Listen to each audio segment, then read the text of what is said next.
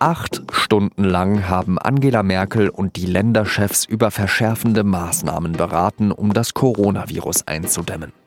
Herausgekommen ist, naja, verhältnismäßig wenig, sagt der Leiter des Berliner SZ-Büros Nico Fried. Und er erklärt, warum sich die Kanzlerin gerade Sorgen macht. Sie hören auf den Punkt, den Nachrichtenpodcast der Süddeutschen Zeitung. Ich bin Jean-Marie Magro und los geht's nach der Werbung. Dieser Podcast wird präsentiert von Hiscox, dem Versicherer für Freelancer und Unternehmen. Hiscox hält seinen Versicherten den Rücken frei. Denn Hiscox schützt Selbstständige und Unternehmen mit der Berufshaftpflicht vor Schadenersatzforderungen, aber auch vor digitalen Risiken wie Hacking oder Phishing. Alles dazu unter hiscox.de. Am Mittwoch empfängt Angela Merkel im Kanzleramt die 16 Ministerpräsidentinnen und Ministerpräsidenten sowie regierenden Bürgermeister. Es geht um, na klar, die Corona-Krise. Von Tag zu Tag gibt es mehr positive Corona-Fälle in Deutschland. Allein an diesem Donnerstag meldet das Robert Koch Institut über 6600, mehr als je zuvor gemessen. Und jetzt stehen auch noch die kalten Jahreszeiten an.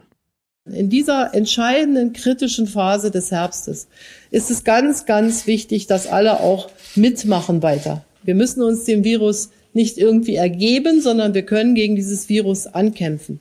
Erst um 22 Uhr treten Merkel, der bayerische Ministerpräsident Markus Söder und der regierende Bürgermeister von Berlin Michael Müller vor die Presse. Alle sichtlich erschöpft und auch nicht zu 100 Prozent zufrieden, macht Markus Söder nach einer dramatischen Kunstpause klar. Wir sind heute schon einen deutlichen Schritt vorangekommen fürs ganze Land. Aber ob das reicht, ist meiner Meinung nach offen. Die Bundesländer sollen sich in Zukunft an ein zweistufiges Maßnahmenpaket halten.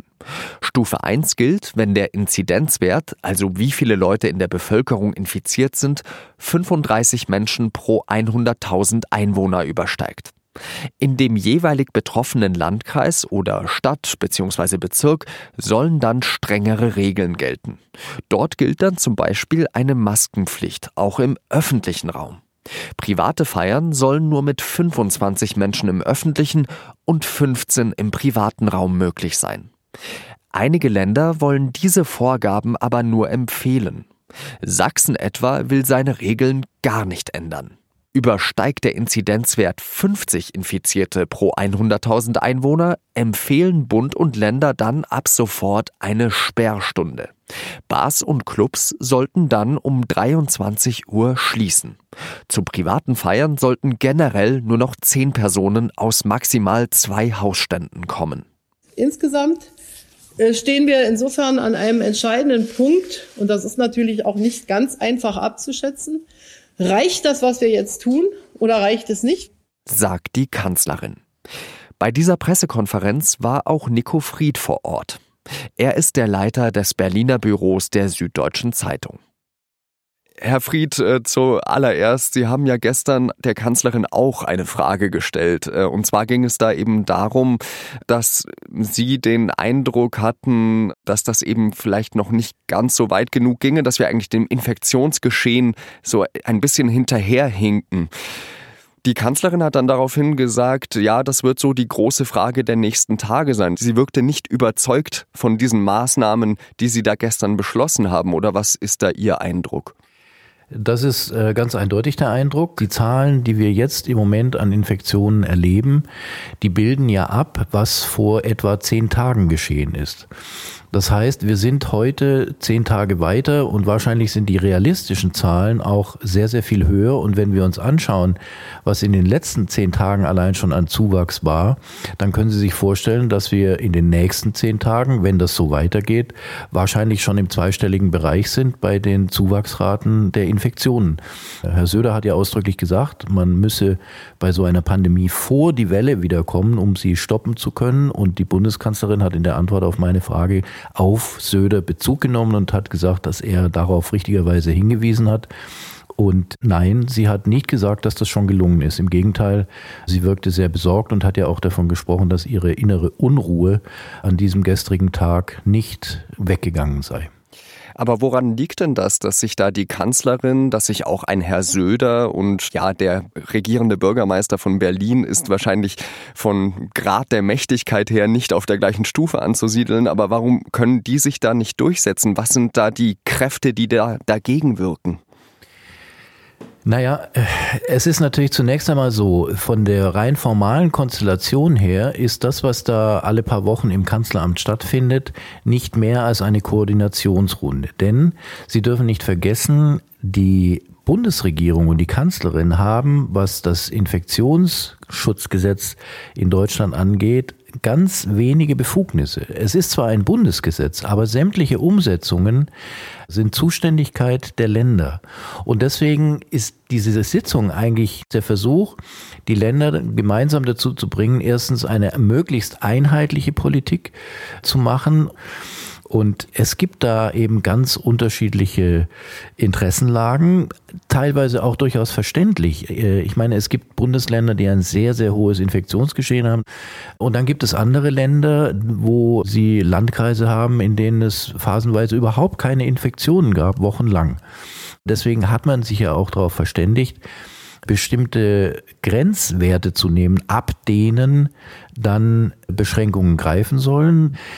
Ab diesen Marken sollen dann in allen Ländern eigentlich gleiche Dinge gemacht werden. Und diese Vereinbarung gibt es auch, aber selbst da gibt es immer wieder Länder, wie auch gestern, wichtige Länder, Nordrhein-Westfalen, Hessen, Rheinland-Pfalz, also wirklich bevölkerungsreiche Flächenstaaten, die dann sagen, hm, nee, da wollen wir an der einen oder anderen Stelle nicht mitmachen.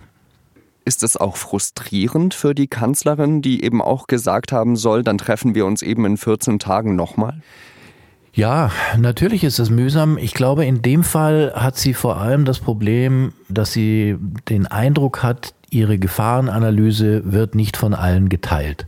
Ich kann noch nicht beurteilen, ob das dann in der Sitzung wirklich so war, aber das, was dann an Ergebnissen rausgekommen ist und auch an Frustration der Bundeskanzlerin damit, spricht jetzt nicht gerade dafür, dass alle wirklich die gleiche Haltung darüber haben, wie gefährlich diese Pandemie in den nächsten Wochen noch für das Land werden kann. Wie meinen Sie denn, wird Frau Merkel und wird die Bundesregierung in den nächsten Wochen weiter vorgehen? Also schaut man sich das Ganze ja zehn Tage lang an und sieht dann eben, wie die Werte so aussehen und steuert dann gegebenenfalls nochmal nach. Also man müsste dann ja wieder so eine Ministerpräsidentenrunde mit der Kanzlerin einberufen, weil sie ja eben nur eigentlich vermittelt, wie Sie das vorhin so erklärt haben. Ja, so war gestern die Ansage. Das ist ja auch das, was sie eigentlich so betrübt, dass man wahrscheinlich jetzt in zwei Wochen oder so wieder eine Ministerpräsidentenkonferenz einberufen muss. Aber sie hat schon in der Pressekonferenz auch wiederholt darauf hingewiesen, dass man eben jetzt die weitere Entwicklung der Zahlen anschauen muss und dass man dann gegebenenfalls, sie nannte das Nachschärfen, ist denn da auch bekannt, was sich die Kanzlerin gewünscht hätte? Weil der zweite Lockdown, wie Markus Söder eben gesagt hat, der lag ja gestern anscheinend explizit, also nicht auf dem Tisch, aber er wird nicht mehr ausgeschlossen. Ja, er wird immer genannt als etwas, was man eigentlich um fast jeden Preis vermeiden will. Also die Ansage ist ja schon lange, der zweite Lockdown darf nicht kommen. Insbesondere die Wirtschaft und die Bildungseinrichtungen sollen so lange wie möglich offen bleiben. Und das wäre ja schon mal ein großer Unterschied. Die Idee der Kanzlerin ist insbesondere, dass die Menschen möglichst wenig Kontakt untereinander haben. Weil das dazu führt, dass man, wenn es dann doch Infektionen gibt, die Gesundheitsämter immer noch in der Lage sind, diese Infektionsketten nachzuvollziehen und, und, und zu unterbrechen. Und das Problem ist einfach, die Gesundheitsämter sind ja jetzt schon an, in vielen Städten überfordert und die Kanzlerin will vermeiden, dass sich das immer weiter fortsetzt und letztlich die Gesundheitsämter nicht mehr nachkommen. Dann wäre die Lage außer Kontrolle und dann würde ein zweiter Lockdown sich wohl nicht mehr vermeiden lassen. Da sind wir mal auf die nächsten Tage sehr gespannt. Ich danke Ihnen bis hierhin ganz herzlich, Herr Fried. Danke Ihnen. Dass die Bundesländer unterschiedlich mit den Ergebnissen des Corona-Gipfels umgehen, haben wir schon angesprochen. Sachsen will seine Regeln gar nicht ändern. Bayern wiederum verschärft deutlich. Das hat Ministerpräsident Söder an diesem Donnerstag in München angekündigt. Die Maskenpflicht soll ausgeweitet werden. Ab einem Inzidenzwert von 35 soll die Maskenpflicht zum Beispiel ab der fünften Klasse auch im Unterricht gelten. In Vorlesungen, auf stark frequentierten Plätzen sowie bei Kulturveranstaltungen künftig auch wieder am Platz. Auch die Gastronomie wird bei steigenden Infektionszahlen weiter eingeschränkt, etwa durch eine Sperrstunde. Ein weiteres Thema beim Corona-Gipfel war das sogenannte Beherbergungsverbot. Das bewirkt ja, dass Gäste aus Risikogebieten nicht in einer Unterkunft aufgenommen werden, die ein gewerblicher Betrieb ist. Also Hotels, Pensionen und Jugendherbergen. Es sei denn, die Gäste weisen einen zeitnahen negativen Corona-Test vor. Erste Länder haben das Beherbergungsverbot aufgehoben. Sachsen hat das angekündigt und in Baden-Württemberg sowie Niedersachsen haben Gerichte das Verbot jeweils aufgehoben. Und Rheinland-Pfalz hatte schon am Mittwoch angekündigt, sich nicht daran halten zu wollen.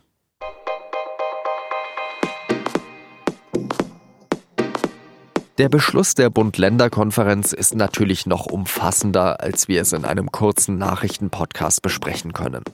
Wenn Sie genau wissen wollen, welche Beschränkungen jetzt erstmal gelten sollen, können Sie das auf sz.de nachlesen. Ich verlinke außerdem einen Artikel in den Shownotes, in dem die Maßnahmen aufgeschlüsselt sind. Redaktionsschluss für Auf den Punkt war 16 Uhr. Danke Ihnen, dass Sie zugehört haben. Bleiben oder werden Sie gesund. Bis zum nächsten Mal. Salü.